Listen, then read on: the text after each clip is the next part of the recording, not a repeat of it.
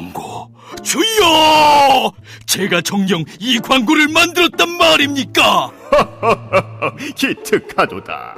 팟빵과 TBS 앱을 통해 나가는 놀라운 팟캐스트 광고로구나. 김어준의 뉴스공장 955쇼 등 TBS 인기 팟캐스트의 광고를 리포트와 함께 광고주님께 바치나이다. 이제 인간계의 김 사장은 대박 날 일만 남았노라. TBS 팟캐스트 광고 문의는 에드골뱅이 팟빵닷컴이나 전화 02-6903-9261로 하시면 되나이다. 좋구나. 팟캐스트 광고.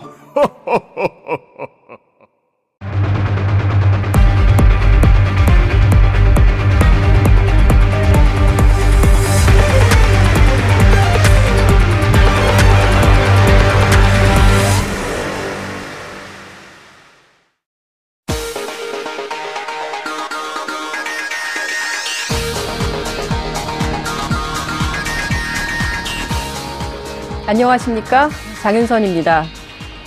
탄핵에 공조하겠다던 새누리당 비박계 의원들이 박근혜 대통령의 제3차 대국민 담화 이후에 입장을 갑자기 바꾸면서 그야말로 정치권이 요동치고 있는 상황입니다. 탄핵 소추안 발의 또한 불발된 상황인데요. 앞으로 탄핵 정국이 박근혜 대통령에게 매우 유리하게 돌아갈 수도 있다. 이런 얘기까지 나오고 있는 상황입니다.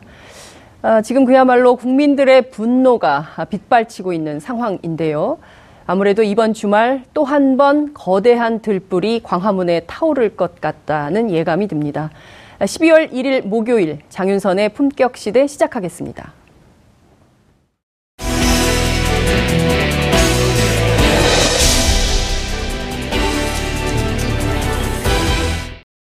오늘 오전 새누리당이 박근혜 대통령의 조기 퇴진과 관련해 4월 퇴진, 6월 대선을 당론으로 채택하면서 대통령 탄핵 추진에 제동이 걸렸습니다. 탄핵 통과에 키를 주고 있는 새누리당 비박계가 이번 당론 채택에 모두 동의하면서 사실상 즉각 탄핵에 대한 입장을 철회했기 때문입니다.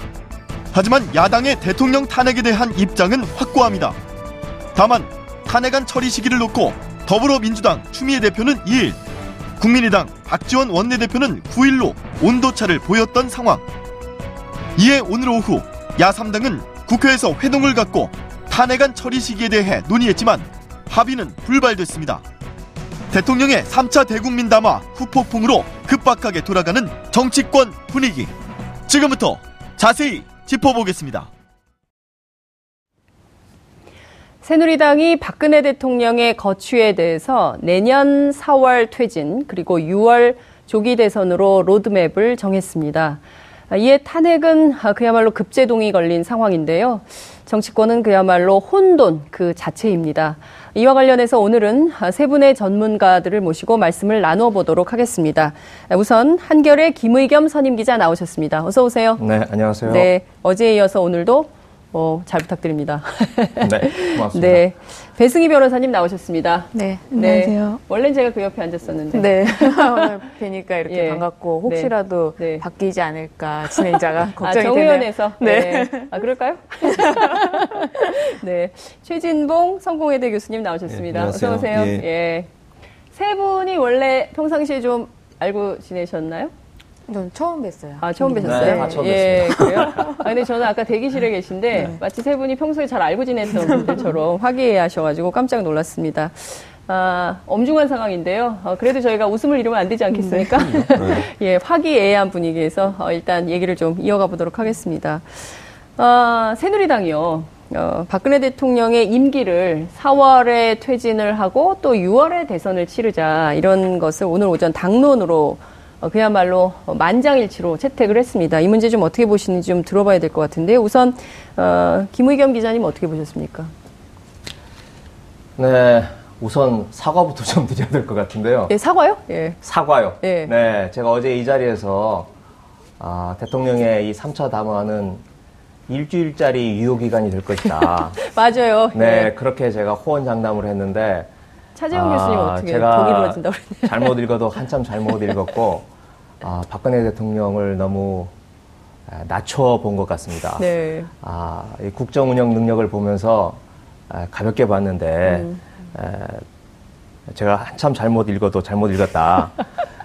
아, 여기 오기 전에 누가 그러더라고요. 그 1961년에 쿠데타를 통해서 정권을 잡은 뒤에 네. 박정희 대통령이 세 차례의 대국민 담화를 했다. 음. 그게 이제 민정 이양을 한다는 세 차례의 대국민 담화를 하면서 계속 수년을 했는데 음.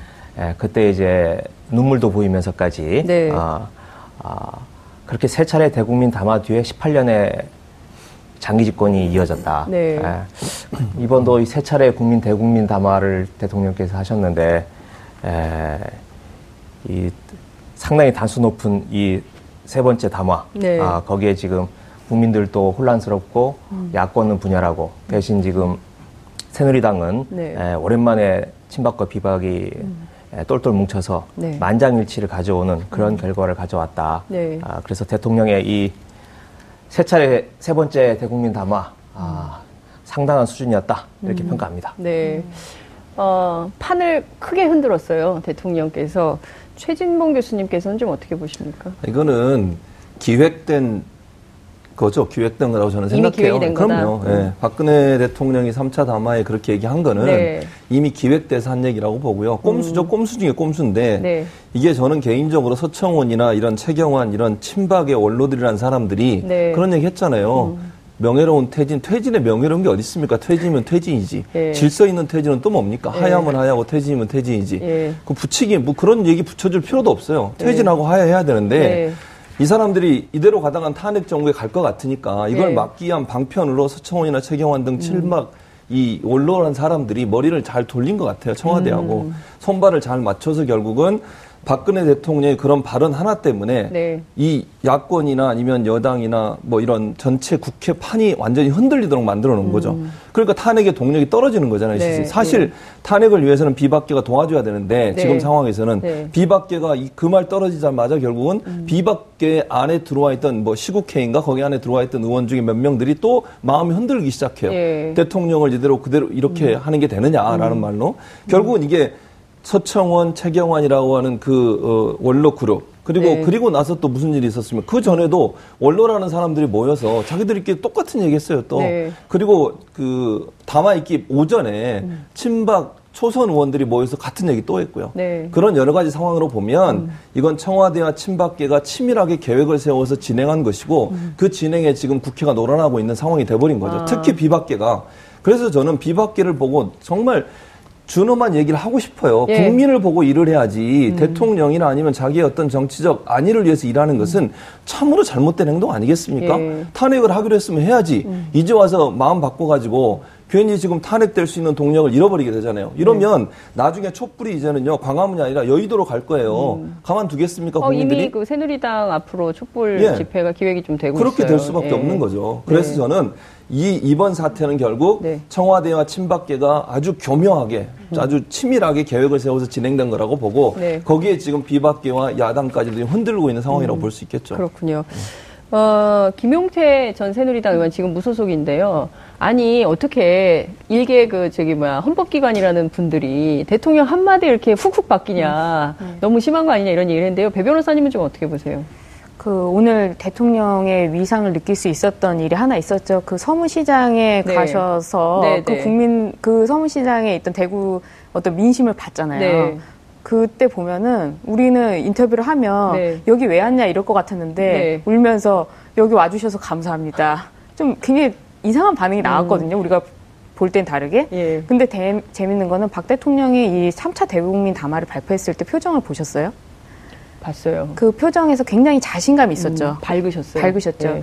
그왜 그러냐. 국민들한테 전하고 싶은 메시지를 박 대통령은 딱 한 단어로 얘기를 하는데 음. 그 담화 중에서 국민들의 귀에 들렸던 거는 나 내려간다. 음. 일정 잡아줘라. 네. 이거였거든요. 네. 그러니까 국민들이 보기에는 어, 대통령 내려오신다는데, 네. 그럼 국회에서 일정만 잡으면 되겠네. 네. 일정만 합의하면 되겠네. 딱이 네. 프레임으로 가게 된 거거든요. 음. 그러니까 대통령 입장에서는 자신 자신을 비난했던 비박계에도 한 방을 던졌고 네. 또 자신을 어, 지지했지만 마음을 돌렸던 그 층에게도 음. 나의 마음을 보여줬고 네. 그리고 대통령을 하야하라고 내려오라고 했던 그분들에게도 어떻게 대답을 한 거잖아요. 내려가겠다는. 네. 이제 이런 모든 것들이 합쳐지면서 대통령이 굉장히 그 정치적인 한 수가 네. 음. 대단하다 이런 생각이 들었는데 음. 거기에 이제 비박계는 흔들렸다. 네. 근데 이제 국회의원들 이 비박계가 흔들릴 수밖에 없는 거는 저는 이제 새누리당의 그 어쩔 수 없는 운명이라고 생각을 해요. 새누리당의 운명. 네, 왜냐면 새누리당... 전직 새누리당에서 공천을 받으시려고 했던 우리 배승희 변호사님. 또 유독 빨간색을 입고 하고 제가 아, 오늘도 빨간 칼라로 네, 예. 탈당도 했는데 네. 저도. 근데 네. 이 얘기를 왜 근데 어쨌든 간에 새누리당의 그 네. 어쩔 수 없는 그 도돌이표 같은 얘기는 뭐냐면 우리가 대통령을 새누리당에서 만들었잖아요. 네. 김무성 대표도 사실 그 그거에 대해 딜레마를 갖고 있죠. 음. 본인이 내가 대통령 만들었는데 네. 나, 나 내가 진박이 아니면 누구겠느냐라고 했다가 네. 얼마 전에는 사과의 말씀을 하셨잖아요. 음. 그러니까 새누리당 비박계는 진짜 이 어쩔 수 없는 이 프레임에 갇혀서 음. 지금 진박 진박은 또 진박대로 또 음. 친박은 친박대로 굉장히 자신들의 그걸 만들어 가고 있는데 거기에 대응을 계속 못 하고 있거든요. 네. 그러니까 비박계는 사실 구심점이 없어서 그러긴 한데 음. 글쎄 저는 그 새누리당이 지금 질서 있는 퇴진에 대해서 네. 그 결과적으로 오늘 당론을 발표했잖아요. 네. 그 부분은 표면적으로는 우리가 당에서 맞는 대통령을 내려보낸다는 의미지만은 음. 음. 이 6월 대선 의미는 결국 그그 그 뒤에 있는 거는 네. 우리 대선 후보를 음. 반기문을 잡던 누굴 잡던 아하. 정리할 시간이 필요하니까 네. 최소한 4월까지 퇴, 4월까지 퇴진하고 예. 6월에 대선을 하자 어. 이런 식의 당론을 정한 것이 아닌가. 아, 결국에는 4월 퇴진 6월 대선은 새누리당의 대선 전략의 일환으로 만들어진 하나의 그 전략 안에 있는 것이다. 그 전략 안에서 그러니까 큰 틀에서 보면 새누리당의 큰 대선 전략 안에서 박근혜 대통령도 어 3차 대국민 담화를 했던 거고 친박도 비박도 이런 움직임을 가져가는 거다. 세트 플레이다. 그러니까 대통령 입장에서는 정권을 재창출하고 싶지 이걸 넘겨주고 싶은 마음은 없잖아요. 음. 자신이 지금 내려오면은 네. 다, 음 정권에 야당에 가져가게 된다면 분명히 그 우속으로 네. 대통령도 최순실 씨 방 옆에 갈 수도 있거든요. 아 최순실 씨 옆방으로 옆방으로 갈 수도 예. 있기 때문에 네. 아, 당연히 그렇잖아요. 지금 음. 상황이. 그래서 대통령 입장에서는 정권을 유지하고 싶고 음. 그 유지를 어, 개헌을 통해서 네. 연, 정을 통한 어떤 그런 방법을 지금 음. 노리지 않았나 생각이 듭니다. 그렇군요. 김우겸 기자님. 어, 박근혜 대통령이 그 서문시장에 약 10분 정도 머물러서 일부 상인들은 굉장히 분노가 치밀어서 화를 냈지만 또, 또 많은 시민들은 어, 박근혜 대통령을 환호하면서 기뻐했다는 건데 돌아오는 차 안에서 박 대통령이 눈물을 흘렸다라는 보도가 지금 속보로 나오고 있습니다. 박 대통령의 콘크리트 지지율이 무너졌다고 하지만 여전히 TK의 정서는 우리 대통령 이런 좀 생각이 있는 거 아닐까요? 어떻게 평가하십니까? 네, 그렇죠. 그 박근혜 대통령에 대한 애정은 지금 어, 짧은 시간에 이루어진 게 아니고 네. 어, 수십 년에 걸쳐서 음. 켜켜이 쌓여온 애정이 아니겠습니까? 음. 그래서 어, 지금 한, 한두 달 사이에 이 폭풍우가 휘몰아치고 있지만, 네. 아, 저는 그게 그렇게 쉽게 벗어지지 않는다라고 생각을 하고 있습니다. 음. 지금 뭐 대구에서 5% 대구에서도요. 네. 어, 이렇게 지지율이 나왔다고 하는 건 에, 이른바 그 여론조사에 물어봤을 때 네. 아, 내가 차마 지지한다라고 답을 못하는 그런 음. 숨어 있는 지지층이 있는 거죠. 네. 어, 예를 들면 에, 갤럽 조사 같은 경우에는 직접 조사를 하지 않습니까? 네네. 그 네. 면접원이 직접 응대를 예. 할 경우에는 그게 뭐 5%, 3% 이렇게 예. 나오는데 네. ARS를 돌리면 지금 10% 가까이 나오는 게 있잖아요. 음, 그렇죠. 그것만 봐도 어, 직접 사람이 육성으로 물어봤을 때 그걸 내가 지지한다. 네. 아, 라고는 말 못하는 그 부끄러움이 음. 있는 거죠. 그런 네. 의미에서 에, 전 여전히 좀 숨어 있다고 생각을 하는 거고, 음. 어, 그리고 지금 현존하는 에, 정치인, 네. 어, 이제 뭐 김대중, 김영삼 다 돌아가셨으니까 현존하는 네. 정치인 가운데에서 에, 많이 악화되긴 했지만 그래도 지역적 기반을 가지고 있는 유일한 정치인이 음. 박정희, 박근혜 대통령 박근혜, 아니겠습니까? 예. 아, 아, 그 잠재력, 어, 이걸 과소평가해서는 안 된다고 생각을 음. 하는 거고요. 음. 또 이제 그걸 믿고 있기 때문에 박근혜 대통령도 어, 지금 이런 그 수를 승부수를 네, 자신 있게 좀 던지는 어. 거 아니겠습니까? 음. 어제 3차 담화할 때 얼굴 표정도 가장 편안하고 음. 어 이렇게 밝게 나타났지만 네. 어느 음성 분석가가 이 음성을 분석해봐도 네. 훨씬 더 안정되고 자신감이 있는 목소리를 냈다라고 음. 하는 분석이 있던데 네. 에, 그만큼 이제 에, 어떤 해볼 만한 승부다라고 음. 본인이 느꼈다고 네. 여겨집니다. 네, 근데 그렇군요. 저는 조금 생각이 네. 다른데 물론 그 그런 교수님 부분이... 저희가 네. 지금 그 전화 연결을 하나 아, 네. 해야 돼가지고요. 그렇죠. 전화 네. 연결을 한 다음에 어, 이어서 말씀을 좀 듣도록 하겠습니다. 네. 죄송합니다. 아니, 괜찮습니다. 무슨 말씀? 네. 실제 지금 말씀하신 내용을 좀 들어보면 그 샤이 박근혜는 여전히 존재한다. 그러니까 콘크리트 지지표, 지지층이 무너졌다고는 하지만 TK 안에는 여전히 살아있는 지지자들이 있다. 아, 따라서 간단하게 볼 문제는 아니다. 이런 분석들 해주셨습니다. 아, 실제 한때 분당까지 거론됐던 새누리당은 그야말로 단일 대우를 갖춰서 견고하게 나가는 반면 어, 정말 지금 뭉쳐야 될 야권의 경우에는 공조가 무너지는 상황입니다. 제1야당인 더불어민주당에서는 이번 사태에 대해서 어떤 후속 대책을 지금 준비하고 있을까요?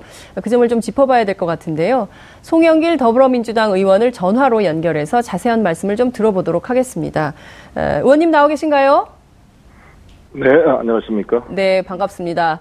네. 아, 야3당 대표회담 전에 안철수 전 국민의당 대표 어, 탄핵 소추안을 내일 그러니까 2일 통과를 하겠다 이렇게 통과시키겠다 주장을 했었는데요. 지금 국민의당 입장이 변화한 걸로 저희는 알고 있습니다. 결국 내일 어, 탄핵 결의안 가결 혹은 발의는 불발됐다 이렇게 볼 수밖에 없을 것 같은데요. 의원님 지금 이 상황을 어떻게 보고 계십니까?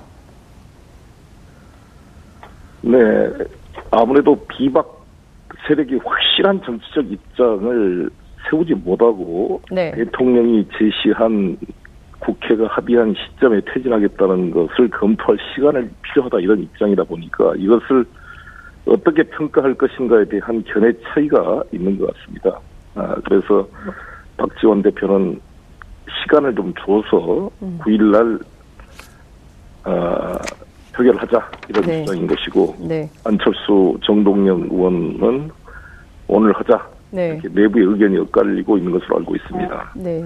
그런데 이제 내일이라도 이것을 발의하자는 또 수정안도 논의가 되고 있기 때문에 좀 봐야 될 것 같습니다. 아 그렇군요. 그러면 지금 어, 오늘 상황을 지켜보고 내일 상황이 달라질 수 있는 여지가 있다 이런 말씀을 좀 주신 건데요.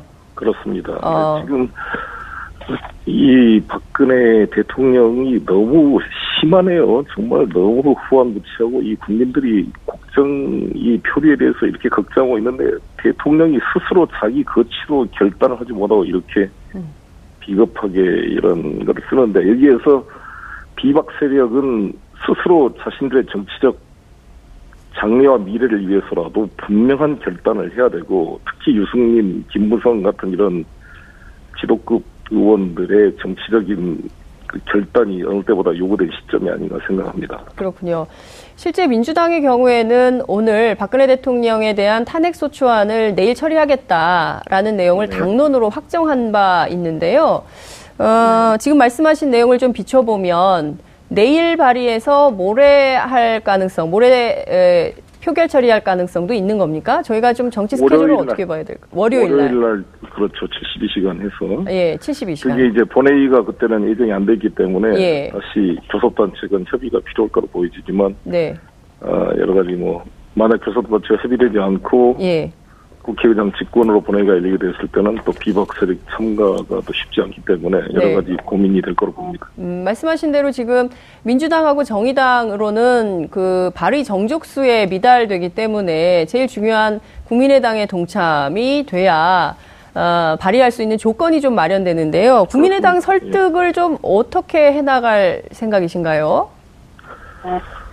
제가 당 지도부가 아니기 때문에 뭐 네. 뭐 직접적으로 말할 수는 없습니다만 네. 가능한 저희 당 양당 국회의원과 양당 지지자들도 네. 지금 시기에서 야권 공조의 중요성을 계속 강조하고 함께 가야 된다고 봅니다. 사실 음. 제 생각에는 이번 이 촛불 국면은 우리 야당이 잘해서 만들어진 게 아니라 우리 네. 국민들의 정말 헌신적인 애국심과 참여로 만들어진 이 새로운 변화의 국면인데 네.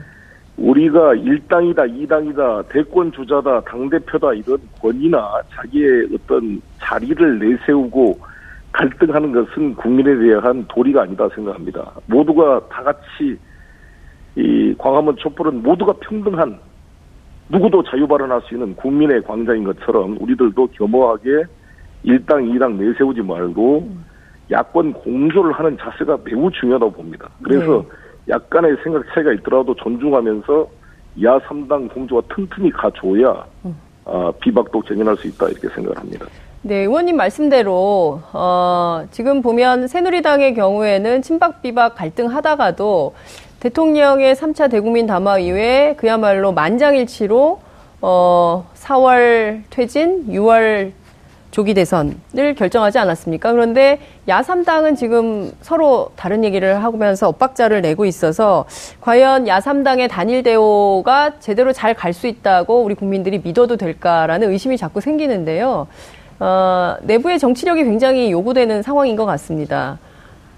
그렇습니다. 예, 어, 그래도 아무튼 야3당이 탄핵, 뭐 9일까지 탄핵 자체의 견해에는 차이가 없이 완전히 일치하고 있기 때문에 네. 시기와 비박들을 합류할 수 있는 시간적 여유를 부여하자가는 차이 때문에 그런 건데 네. 이 와중에도 극히 일부지만 새누리당이 약간 흔들릴 수 있는 사람이 일부 있을 수 있기 때문에 상당히 저희들은 걱정이 되는 거고 이것은 이번 12월 3일 촛불의 민심회를 통해서 다시 한번 정비가 될 것이라고 봅니다. 왜냐하면 음. 이게 저희들이 정략적으로 계산해서 할 문제가 아니라 네. 이 안타까운 국민의 외침을 수용하지 않으면 사실 이 국회는 해산시켜야 됩니다. 그리고 아, 국회를 해산시켜야 된다. 국회 해산권이 없어 해산을 못하는 거지만 네. 이렇게 촛불 민심과 유리된 이런 그 지지부진한 모습을 보인 것은 반성해야 되고 특히 새누리당은 새누리당 비박은 정말 계산을 잘못하고 있는데 음. 여기서 대통령이 제시한 4월 퇴진 6월 일치로 하게 되면 비박은 영원히 당의 지도부가 될 수가 없어요. 왜 그렇게 저는 예. 아니 이런 중요한 국민적 분노 열망을 대변하지 못하는 비박 세력이 어떻게 나중에 대권 주자를 낼 수가 있으며 네. 나라를 와 당을 책임지겠다고 음. 말할 수가 있겠습니까? 네. 저는 유승민 의원이나 김부성 의원이나 당의 지도자 또 대권 후보로 거론된 분들한테는 중요한 결단과 이 국민들이 지켜보는 그 시간이다 이렇게 생각을 합니다. 네. 그리고 저희 저 저 생각은 일단 야 3당이 내일까지 노력해서 내일 발의할 가능성이 남아 있습니다. 네. 추진해서 비박들을 촉구하고 네. 만약에 본회의가 이제 다음 주 월요일 날 잡힐 가능성도 있는 것이고 네. 지속적으로 안 되면 9일까지 이 촛불 민심과 함께 하면서 어 이렇게 청와대의 일종의 범법자의 포로로 되어 있는 어떤 이런 국회의원들이 헌법기관 본연의 자세로 돌아오도록 압력을 가해 가야 한다고 생각합니다. 네, 말씀하신 대로 어, 내일 발의해서 월요일 날 표결 처리하는 방법도 있고 또 안 되면 9일까지 좀 기다려서 9일 날 어, 표결 처리하는 방법도 있는데요. 중요한 것은 키맨은 여전히 새누리당 비박계라는 건데요. 예컨대 새누리당 비박계가 끝까지 호응하지 않고 대통령이 뜻하는 대로 4월 퇴진 그리고 6월 조기 대선에 합의하자 이렇게 계속 얘기하고 어, 나선다면 야당으로서는 어떻게 해야 된다고 보십니까? 어떤 선택이 있을 지금, 수 있을까요? 지금 예. 비박들이 네. 만장일치로 합의한 게 아니라 여야 간에 그때까지 합의가 안 되면 9일 탄핵에 참여하겠다 이게 지금 그쪽 네. 그 비박 쪽 입장이지 않겠습니까? 예, 예. 그 물론 여러 가지 중간에 흔들리는 사람도 계시겠지만 네. 저는 내일 촛불 민심이 그렇지 않다는 것을 보여줄 거라고 확신을 하고요. 네. 그 에너지가 음. 각각의 새누리당 의원들 지역구의 민심을 통해서 표출될 거로 저는 생각합니다. 그렇군요. 예컨대 대통령이 다음 주라도 어, 9일 이전에 어, 4월 말에 4월 30일에 스스로 물러나겠다라는 입장을 밝힌다면 그때는 어떻게 된다고 보세요? 그래도 저는 탄핵 소추가 발의돼야 한다 보는데 일단 탄핵 소추가 발의돼서 직무를 정지시켜 줘야 돼요. 음. 하루라도 대통령이 나는 우리나라 국민을 대한민국 이 위대한 우리나라를 대표해서 외국 정상과 만나고 업무를 처리하는 것을 보고 싶지가 않습니다. 네. 맡길 수가 없어요. 이미 그럴 자격과 도덕성과 신임을 성실했고 국민을 국민의 신임을 대신했기 때문에 스스로 그럴 자격이 없는데 이분이 한 번도 보통 사람의 삶을 살아오지 않은 분이고 특수한 환경에 살다 보니까 네. 자신의 객관화할 능력이 없어서 자기가 무엇을 잘못했는지 모르고 있어요. 그래서 저는 특검이 이번에 이제 구성이 됐으니까 즉시 소환 조사를 해서 네.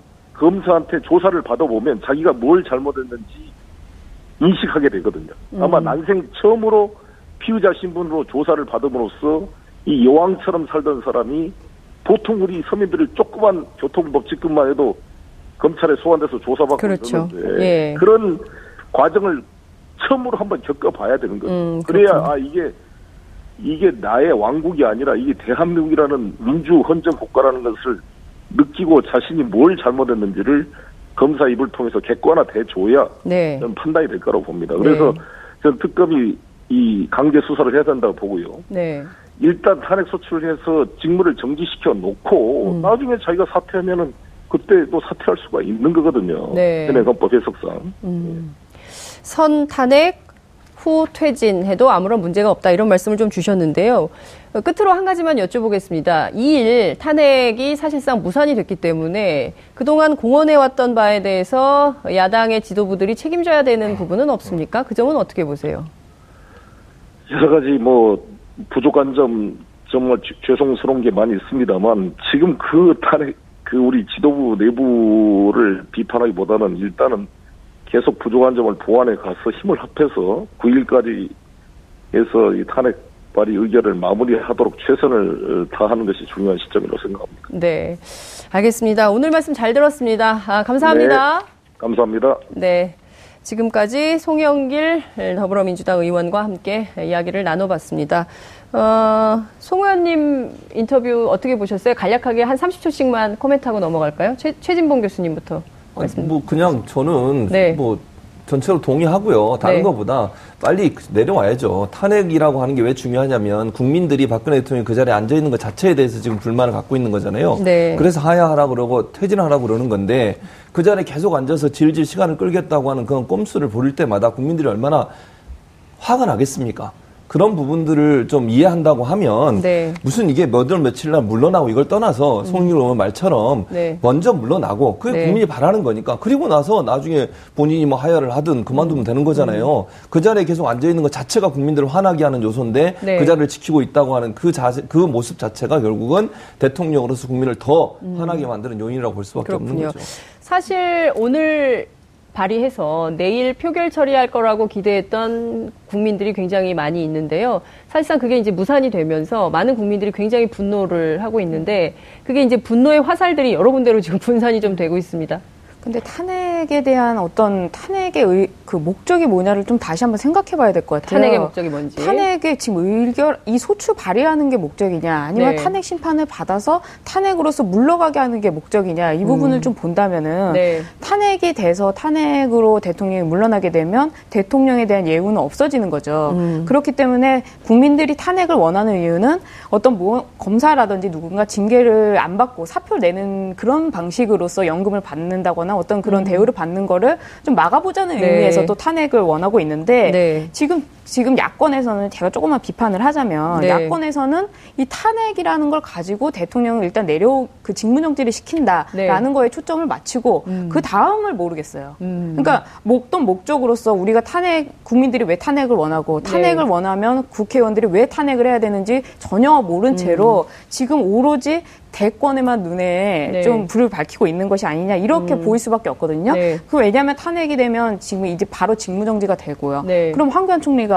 바로 권한대행을 하잖아요. 네. 이것도 야당이 원하는 거 아니거든요. 음. 그러니까 책임 총리도 안 정하고 음. 탄핵에서 탄핵 후속도 안 정하고 음. 그동안 야당이 사실은 이 이슈를 굉장히 끌어갈 수 있는 능, 그 순간들이 많았는데 네. 그런 걸 계속 놓치다 보니까 네. 야당 내에서도 좀 반발 분위기가 음. 있고 또 그렇기 때문에 박 대통령이 갑자기 치고 나오는 정치수를 보여 음. 보여주니까 또 야당은. 예 우왕좌왕하고 오늘 또 추미애 대표가 혼자 또 단독으로 김무성 대표를 만나고 네. 뭐 이런 모습들이 국민들이 보기에는 음. 이게 지금 국민을 위한 누가 그러니까 촛불 시위를 가지고 너희들이 또 정치 노림하는 거 아니냐라는 음. 좀 비난이 이제 조금 나오니까 네. 제가 볼 때 야당에서도 음. 좀 민주당이 사실 책임 있게 할 수 있는 충분한 능력이 있지 않습니까? 네. 이제 이런 거를 좀 야당 내부에서도 반성해야 음. 되지 않나 생각이 그렇군요. 드네요.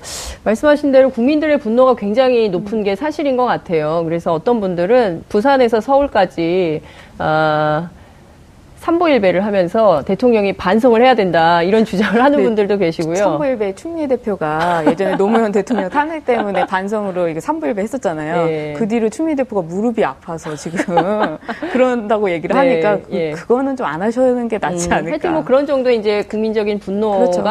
어, 많이 올라와 예, 있죠. 올라와 그러니까 있는데 야당이 조금만 노력하면 되는데 음. 사실 대통령이 바로 내가 내려가겠다 날짜 정해줘라라고 얘기했으니까 여야 국회의원들이 합의만 하면 내, 언제든지 네. 내려올 수 있는 거 아니겠습니까?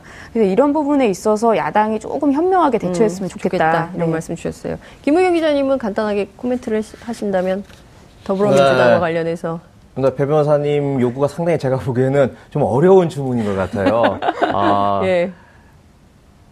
그 합의를 하면 뭐 내려올 수 있겠지만 애다, 애시당초 안 되는 그 구조 아니겠습니까? 음. 아, 그걸 노리고 던져준 승부수인데, 에, 오히려 그런 승부수에 휘말려서 음. 어, 자중질환을 일으킬 가능성이 있는 거기 때문에 네. 여러 가지 변수들을 여러 가지 상황을 복잡하게 꼬이는 것들은 음. 면도날처럼 다 잘라내고 어, 탄핵 이 하나로 일로 매진하는 게 맞다고 생각을 합니다. 그리고 음. 에, 추미애 대표를 비롯한 야당 지도부가 아, 어, 미숙하고 뭐 전략적으로 이 미스를 하는 부분도 있지만 네. 아, 글쎄요 제가 보기에는 야당이 지금 어떤 특별한 어떤 전략이라고 하는 게 있을 수 있을까요? 음. 어, 결국은 에, 이 끌어오르는 촛불의 민심, 네. 에, 그 단일한 요구, 음. 그걸 받아서 수행하는 대행자로서 역할을 충실히 하는 것 음. 외에 네. 그 어떤 기교나 어떤 정치 공학적인 이 모색 이런 네. 것들이 잔기술이 통하지 않는 저는 시, 상황이다. 상황이라고 생각을 예, 합니다. 예. 아, 그래서 이 촛불의 민심을 잘 끌어안는 것 그게 중요하다고 음. 생각을 하고요. 네. 그리고 송영길 의원이 아까 말씀하시는 것 굉장히 중요한 포인트들이 많이 있다고 생각하는데 네. 에, 그 중에 하나가 저는 그 양당 지지자들의 합심입니다. 음. 어, 어, 지금 야삼당 요 며칠 사이에 큰 균열은 아니지만 네. 아, 주 작은 균열들이 좀 보이고 있지 않습니까? 그리고 네. 서로가 서로를 공격하는 것. 네. 아, 그게 어떻게 보면 에, 박근혜 대통령을 부활시키는 음. 에, 그런 이 자중질환의 요소가 굉장히 강하다. 네. 그리고 이것들이 앞으로 에, 지금은 조그마한 차이지만 앞으로 큰 차이로 벌어질 수 있는 음. 에, 가능성이 열려 있다. 네. 아, 그런 점에 있어서 이 양당 지지자들이 에, 그런 당의 지도부들에 음. 어, 흔들리지 말고 네. 에, 합심으로 음. 어, 광장에서 같은 목소리를 내주는 게 중요하다 이렇게 생각을 합니다. 네. 지금 광장에 나오는 지지자들이 에, 야당 지지자들이 박근혜 퇴진 하나를 목, 목소리를 외치는 거지. 네. 그러나 그 야당 지지자들의 마음속에는 각각의 대통령 후보들이 다 있을 겁니다. 네. 문재인, 안철수, 이재명, 뭐 음. 박원순 다 있지만 그분들이 광장에서 자기가 지지한 후보들을 한 번도 목소리 밖으로 내지 않고 있지 않습니까? 네. 예, 그런 상황은 지금 국민들이 대단히 현명하게 음. 예, 행동을 하고 있는 거고 그런 국민들의 뜻 아, 절대로 이 균열이 생겨서는 안 된다라고 음. 하는 뜻을 음. 오히려 정당의 지도자들이 네. 에, 정말 소중하고 음. 어, 감사하게 받아들여야 한다 이렇게 네. 생각합니다. 어, 굉장히 중요한 말씀을 해주신 것 같습니다. 야당의 지지자들이 서로 작은 차이는 좀 넘고 어, 한 목소리를 내줘야 어, 이 상황을 잘 이끌고 갈 수 있다. 예컨대 분열 프레임이 작동하면 결국 그것은 박근혜 대통령에게 더 유리한 국면이 열리는 거다. 이런 말씀을 주셨습니다. 근데 굉장히 궁금한 게요. 왜 9일일까? 왜 2일은 안 되고 9일은 되나 이 문제를 좀 저희가 분석을 해봐야 될 것 같아요. 네. 최, 최, 교수님 어떻게 보세요? 국민의당의 박지원 원내대표는 네. 9일까지 비박계를 설득하겠다는 것 같아요. 제가 볼 때는. 네.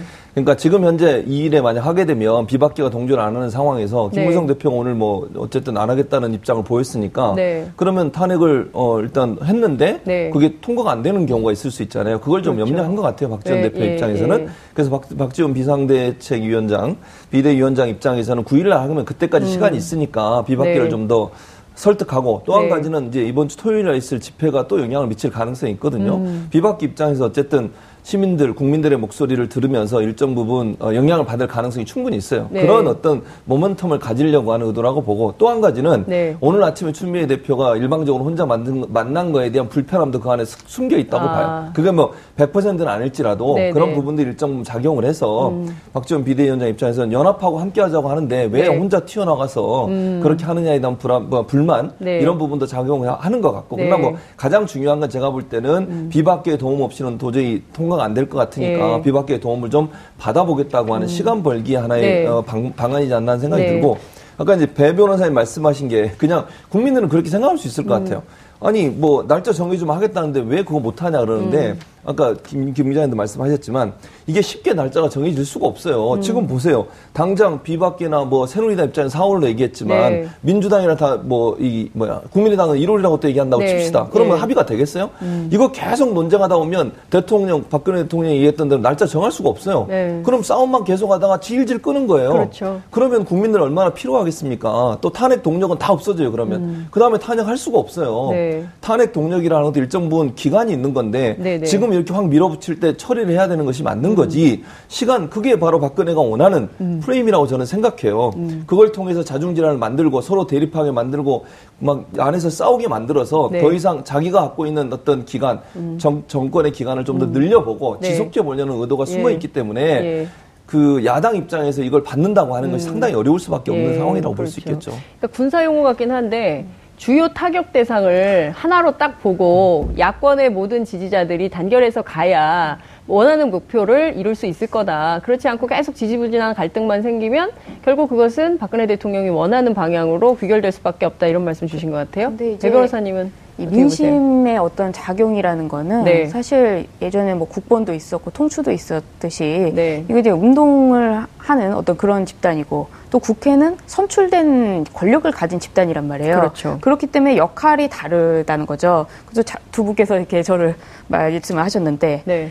저는 YSDJ 그리고 이제 JP가 어떤 시대에는 연합을 하고 또 어떤 시대에는 분리를 하면서 자신들의 음. 의견과 그리고 어떤 민주화 투쟁에 대해서 하나의 목소리를 내지만 그 방법에 있어서는 여러 가지 해법을 제시하면서 여태까지 끌어왔다고 생각을 하거든요.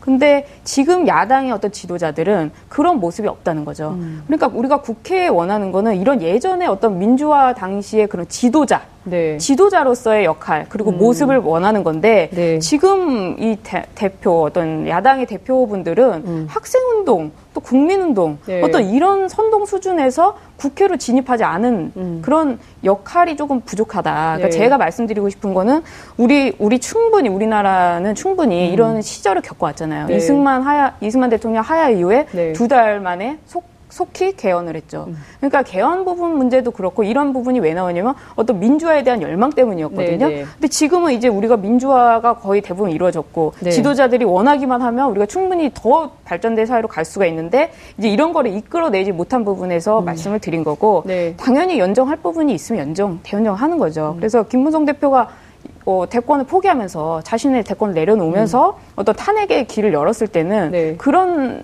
국민들이 봤을 때 김문성 대표가 그동안 박 대통령과 어떤 모습에서 뭐 사과하는 음. 모습만 보였다가 이번에 본인이 목소리를 냈었잖아요. 네. 그러니까 그 어떤 송구 전문 변호인이라고 네. 그래서 아니, 어떻게 정치인이라고 부르죠. 예. 그러니까 야당의 지도자가 오히려 이렇게 좀 나왔어야 되지 음. 않느냐. 음. 내가 대권을 가지 않을 테니까 네. 탄핵을 다 같이 갑시다. 뭐 음. 이런 식의 그런 기대를 하는 건데 네. 박근혜 대통령은 사심 없이 이런 행동을 하셨다고 그렇군요. 하셨잖아요. 네. 그러니까 야당에서도 네, 네, 그좀 지도자의 풍모가 좀 있는 그런 정치인들이 나왔으면 네, 좋겠다 이런 기대를 해주셨는데요. 거죠. 이런 거를 좀 챙겨볼 필요가 있을 것 같아요. 김우경 기자님, 어, 지금 그 박지원 비대위원장의 경우에는 그 9일까지 설득을 좀 해보겠다 비박계를 그러나 새누리당은 오늘 오전 의총을 열어가지고 어, 4월 퇴진 그리고 어, 6월 조기 대선을 결정을 해버렸어요. 만장일치로. 그리고 어, 청와대에서는 어떤 입장이 나왔냐면 그 점에 대해서 야당과 함께 협의해 주세요 라고 이게 공이 지금 계속 돌아가고 있어요. 그래서 국민들이 좀 정신이 없는 이런 상황인데 이 결론을 좀 내야 되는데 어디선간 좀 매듭을 지어줘야 되는데 김 기자님은 어떻게 보십니까? 일단 9일날 제가 어제 틀렸다고 하셔가지고 또 뭐 예측을 부탁드리면 좀 민망하긴 하지만 네. 그래도 또 여쭙게요. 글쎄요. 일단 이 일의 순서가 그렇게 되는 것 같습니다. 음. 아, 지금 4월, 6월 오늘 새누리 의총에서 만장일치로 내놨지 않습니까? 네. 아, 그런데 그 4월, 6월이 무슨 확정된 안이 아니라 네. 그렇게 지금 야당하고 합의를 보자라고 음. 새누리당 내에서 자체적으로 어, 의견을 모은 거죠. 네. 어, 그런데 지금 상황에서 그 4월 퇴진, 6월 조기 대선 이게 지금 야당하고 합의를 볼 수 있는 성격의 것이 아니라고 음. 합의될 가능성은 단 1%도 없다 이렇게 네. 저는 생각을 하는데 음. 지금 그렇게 됐을 경우에 에, 새누리 내에서 또 의견이 갈라지겠죠. 어, 음. 에, 그럴 경우에 9일 탄핵을 해야 된다. 네. 유승민 에, 전 원내대표 같은 경우에는 그런 이야기를 하고 있고 네. 어, 김무성 대표 같은 경우에는 어, 박근혜 대통령이 자진해서 4월에 물러나겠다고 하면 굳이 탄핵할 필요 없는 거 아니냐. 그렇죠. 이렇게 지금 사실은 에, 3차 담화가 어떤 결과를 가져왔느냐, 어떤 효과를 가져왔느냐를 아주 압축적으로 보여주면 비박을 또 분열시켰다. 이렇게 예, 지금 그렇죠. 표현할 수 있겠어요. 예. 네. 어, 그러면 이제 결국은 다, 에, 아까 야당과의 합의 가능성은 1%도 없기 때문에 결국 네. 에, 12월 9일 이전에 네. 박근혜 대통령이 4월 퇴진을 본인이 이야기를 하느냐 마느냐 네. 음. 아, 이렇게 두 가지 선택지가 있다고 네, 보여지는 네. 거죠. 아, 그래 참 점치긴 전 지금도 어렵습니다. 에, 한번 틀렸기 때문에 섣불리 점치기도 겁나고 그러는데 근데 굳이 따진다면 4월 퇴진을 받지 않을까? 음. 어, 이게 조금 조금 전 가능성이 있다고 생각을 아, 합니다. 아, 왜냐하면 대통령으로서는 어, 여전히 여야 합의해 주세요라고 아무 얘기를 하지 않으면 네. 그러면 비박이 어, 도망갈 여지가 없어지는 거죠. 음. 오늘 김무성 대표도 이렇게 되면 탄핵을 갈 수밖에 없는 거 아니냐 네네. 네. 이렇게 되는 걸 텐데 아, 4월 퇴진을 제가 4월 퇴진을 하겠습니다라고 말을 하면 네. 어, 비박이 정리가 되는 네, 정리가 되는 거기 때문에 네. 갈라지면서 네. 어, 그래서 9일 이전에 네. 4월 퇴진을 먼저 말하는 게 아닐까? 아, 이렇게 저는 생각이 들고요. 네. 에, 그런 상황이라면 완전히 다시 원점으로 돌아가는 거죠. 다시 어, 처음으로. 다시 지금 10월 24일 태블릿 PC 나오고 네. 어, 계속 그 10, 10월 11월 광화문에서 시위가 이루어졌던 네. 그 원점으로 다시 돌아가는 겁니다. 어. 네. 어, 그 중에 하나가 그런 거죠. 오늘 아침에 김무성 대표와 추미애 대표가 만났을 때 김무성 대표가 메모지를 보여줬지 않았어요. 네, 네. 그 중에 이선퇴진이란 네. 단어가 있었습니다. 그게 네. 4월 에, 퇴진을 한 뒤에 이선 퇴진을 하는 겁니다. 음. 그러니까 결국 무슨 말이냐면 지금부터 4월 말까지는 그냥 여전히 대통령으로서 국정을 원활하게 유지하겠다, 예. 수행을 하겠다 이런 예. 의지가 담겨져 있는 정치 플랜이죠. 네. 그럼 하나도 변한 게 없지 않습니까? 그렇죠. 네, 그래서 완전히 다시 원점으로 돌아가는 거기 때문에 에, 이 전국 민심의 흐름은 다시 되돌이표로 되돌이표로 된 거다. 그래서 네. 다시 시작해야 되는데 네. 과연 그동안 우리가 한달 어, 넘게 끌어왔던 이 평화로운 시위가 예. 똑같은 방식으로 재현될까? 네. 아, 거기에 대해서는 상당히 이제 의문이 듭니다. 예를 들면 오늘 구미에서 에, 박정희 대통령 생가 예, 불이, 어, 불이 나지 않았습니까? 예. 어, 어떤 방식이 될지 모르겠으나 음. 아, 지금과 지금과는 또 다른 음. 방식으로 이루어지지 않을까 싶습니다. 네. 그런 우려가 굉장히 듭니다. 불안한 네. 상황인데요. 잠깐만요. 네. 그 영정이 불을 탔다는 거기 때문에 사실은 그동안 박정희 전 대통령에 대한 기존 그 지지가 상당히 크기 때문에 이것이 또 다른 측면에서는 역풍의 가능성도 있다 이렇게 볼 수 있을 것 같은데요.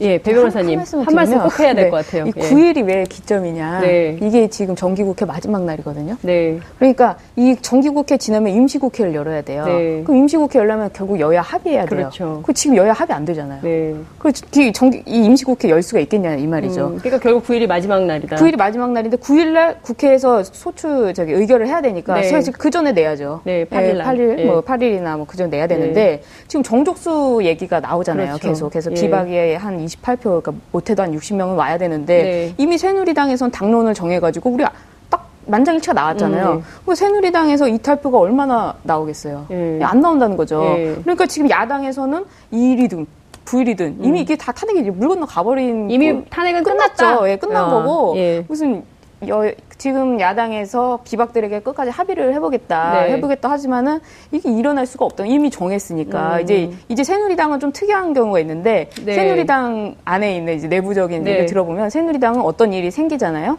그럼 각자 놀다가 네. 이 일이 생기면 딱 단체대로 네. 네. 지금 이렇게 나오는 거거든요. 음. 이제 이런 모습들에서 더 이상 9일 탄핵은 이제 끝났고 음. 이제 야당 야당에 대한 어떤 네. 기대는 이제 국민들로서는 좀 불안하게 된 예, 것이죠. 그렇군요. 지금 결국 배 변호사님 말씀을 좀 종합을 해보면 탄핵은 물 건너 간 것이고 음. 전국은 개헌으로 급물살을 탈 수도 있는 가능성을 좀 말씀을 하신 것 같은데요.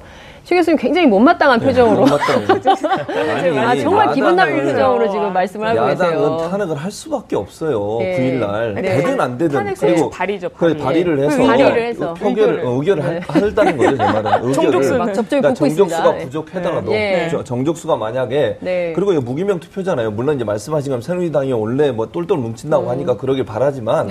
제가 볼 때는 아닐 수도 있다고 봐요. 음. 그러니까 그게 무기명 투표를 하기 때문에 누가 한지 몰라요, 이거는. 그렇죠. 이름이 안 나오잖아요. 거잖아요. 네. 그래서 그게 이탈표가 생길 수도 있는 거고 네. 또한 가지는 물론 비박계 안에 있는 그 비상시국 대책회의인가 뭐 거기서 네. 전체 의견을 모았다고 하더라도 그중에 네. 강경파가 있을 수도 네. 있거든요. 충분히 네. 그거는 우리가 물론 이게 29명이 되냐 안 되냐는 또 다른 문제지만 그러나 저는 그렇게 생각해요. 야당 입장에서는 9일 날을 피할 수는 없어요. 네. 이게 만약에 실패하더라도 의결을 할 수밖에 없는 상황이고요. 예. 그렇게 됐을 때 만약에 촛불 집회에서 또 다른 국민의 함성이 네. 이번 토요일 날 일어났을 때 네. 새누리당 비박에 있는 사람들이 음. 혹시나 동요가 일어날 가능성이 전혀 없다고 저는 네. 보지 않아요. 그러니까 네. 저는 반반이라고 봅니다. 네. 통과시킬 할 수 있는 가능성도 반이고 안 될 가능성도 반이고 그래서 그건 모르는 거예요. 아무도. 그러니까 의결이 안 되면 야당이 받는 충격이 더 크지 않을까요? 그런데 제가 볼 때는 안에서 받는 충격이 더 커요. 커요. 음. 만약에 음. 그걸 탄핵 의결을 안, 안 했을 경우에는요. 국민이 가만히 있지 않아요. 예. 야당은 어떻게 보겠습니까, 국민이. 예. 지금 국민이 요구하는 것은 탄핵이라니까요. 예. 하야고. 네. 근데 하야나 탄핵을 안 하겠다는 거잖아요, 지금. 예. 그 박근혜 대통령은 죽어도 안 내려가겠다고 네. 지금 버티고 있는 거잖아요. 그렇죠. 예. 이 상황을 국민이 화나서 지금 매, 매주 토요일마다 모이는 건데 네. 그 국민들이 야당이 그걸 자기들이 민심이라고 얘기하고 야당한테 요구하고 있는데 야당이 그걸 실행하지 않았을 때 음. 제가 볼 땐 야당도 가만히 있지 못해요. 그러니까 야당도 국민의 비판에서 자유롭지 못하다는 거죠. 네. 야당 입장에서는 되든 안 되든 할 수밖에 없는 상황이라고 보고 네. 그런 상황이라고 하면 토요일에 어떤 형태의 집회가 음. 있었을 때 네. 그것이 새누리당에도 일정 부분 영향을 미칠 가능성은 저는 조금 네. 있다고 지금 봐요. 뭐 국민들이 새누리당 그리고 국민의당에 항의 전화, 항의 문자, 음. 항의 SNS를 막 보내서 어, 일부 당 정당들 같은 경우에는 홈페이지도 지금 뭐 다운이 된 상태이고 어, 전화도 뭐 불통이 나고 있고 뭐 이제 이런 상황이라는데요. 이런 국민의 힘이 결국 탄핵 가결로 어, 만들 수 있다고 보십니까? 김의겸 기자님 자꾸 네. 예측을 부탁드리게 돼요. 아, 미안해. 지금 죄송해요. 예. 비박 의원들이 네. 왜 자기 당 소속의 대통령에게 탄핵하겠다고 한때 60명까지 네. 이르렀겠습니까?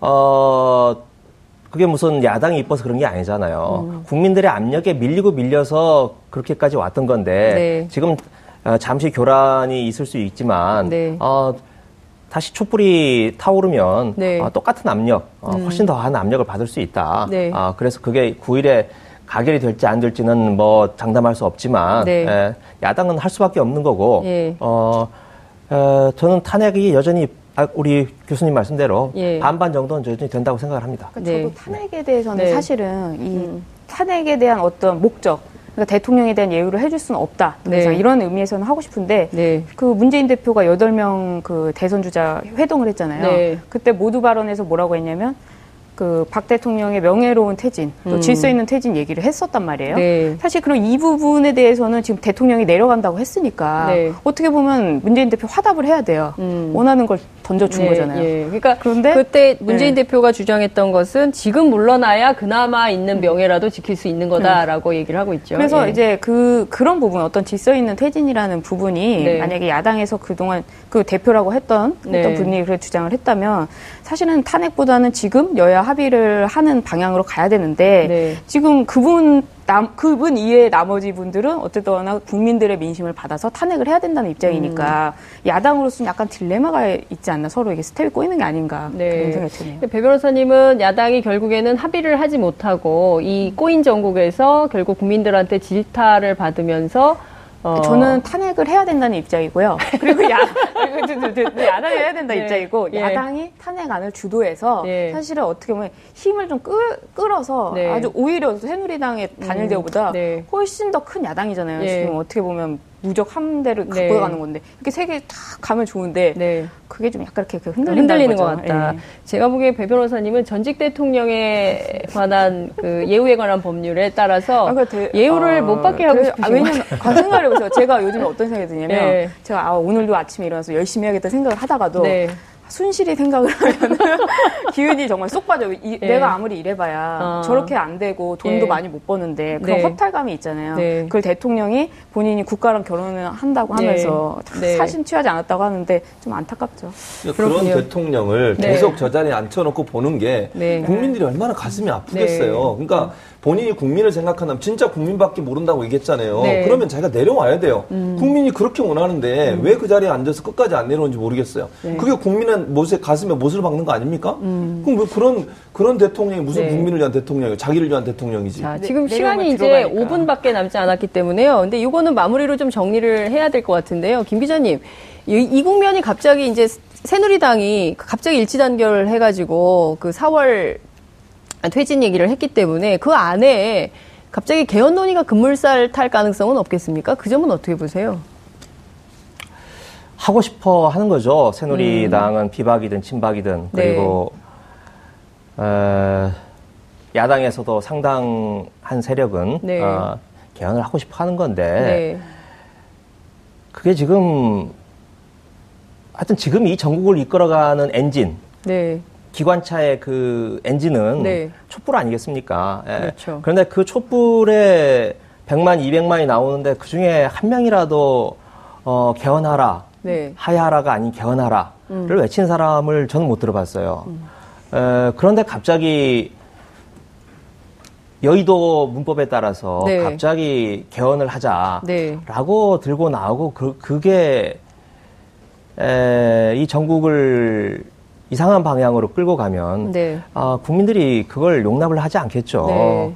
어, 예전에 이런 게 있었습니다. 저, 에, 딱 30년 전엔 86년 12월에 음. 이른바 이민우 부상이라는 게 있었습니다. 네. 어, 당시 신민당의 대표였던 이민우 씨가 아, 직선제 개헌을 요구하는 음. 국민들의 열망과 달리 네. 당시 재집권을 꿈꾸는 음. 어, 이원 집중 부재를 꿈꾸는 민정당의 요구에 따라서 네. 어, 내각제 개헌에 응할 수 있다. 음. 라고 이야기를 했습니다. 아, 그랬다가 어떻게 됐습니까? 그 음. 자기가 대표로 있던 신민당은 완전히 박살이 나버리고, 음. 어, 이분 지금 어디 있는지도 모르고 정기 은퇴를 네. 바로 하게 됐습니다. 그렇군요. 아, 이 국민들의, 물론 그때의 상황과 지금은 다릅니다만은, 에, 이 국민들의 열망과 전혀 다른 네. 여의도의 문법이나 자신의 정치적 진로를 음.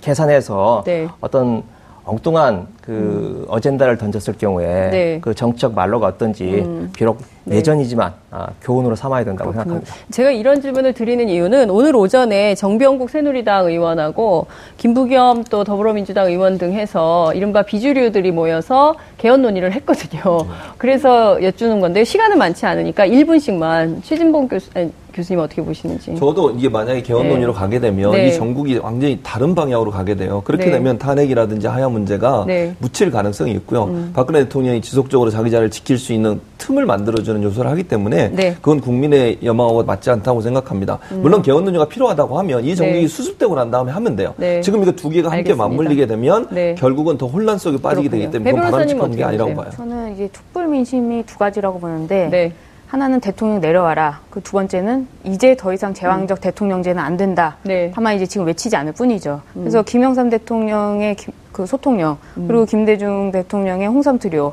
그리고 노무현 대통령의 뭐 박연차 게이트, 음. 그리고 MB의 상득이형. 네. 이, 근데 이 정권은 본인. 음. 이제 이런 대통령 더 이상 안 된다는 게 국민들의 열망이고, 음. 우리 국회의원들이 저는 충분한 능력이 있다고 생각을 해요. 그래서 두 가지를 다 끌어갈 수 있다. 그렇다면 개헌 논의, 그리고 지금 지금 알, 알기로는 국회의원들이 많이 모여서 상당 부분 개헌을 얘기하고 있기 때문에 네. 좀 진척 되는 부분이 필요하다고 생각합니다. 그렇군요. 그러니까 오늘 세 분의 말씀을 좀 종합을 해보면 제일 급한 것은 역시 탄핵이다. 촛불 민심이 원하는 바대로 박근혜 대통령에 대한 탄핵을 흔들림 없이 추진을 하고 선 탄핵 후에 필요하다면 개헌 논의도 함께 해볼 여지가 있는 것이다. 아, 국민들의 뜻을 거스러서는 안 된다. 아, 이런 말씀을 주신 것 같습니다. 아, 그야말로 지금까지 흔들리는 탄핵 정국에 대한 토론을 함께 하셨습니다. 여러분은 지금까지 토론을 어떻게 보셨습니까? 판단은 시청자 여러분, 현명한 시민의 몫입니다. 깨어있는 시민이 만드는 시사 토크쇼 장윤선의 품격시대 오늘 여기서 마무리하도록 하겠습니다. 감사합니다.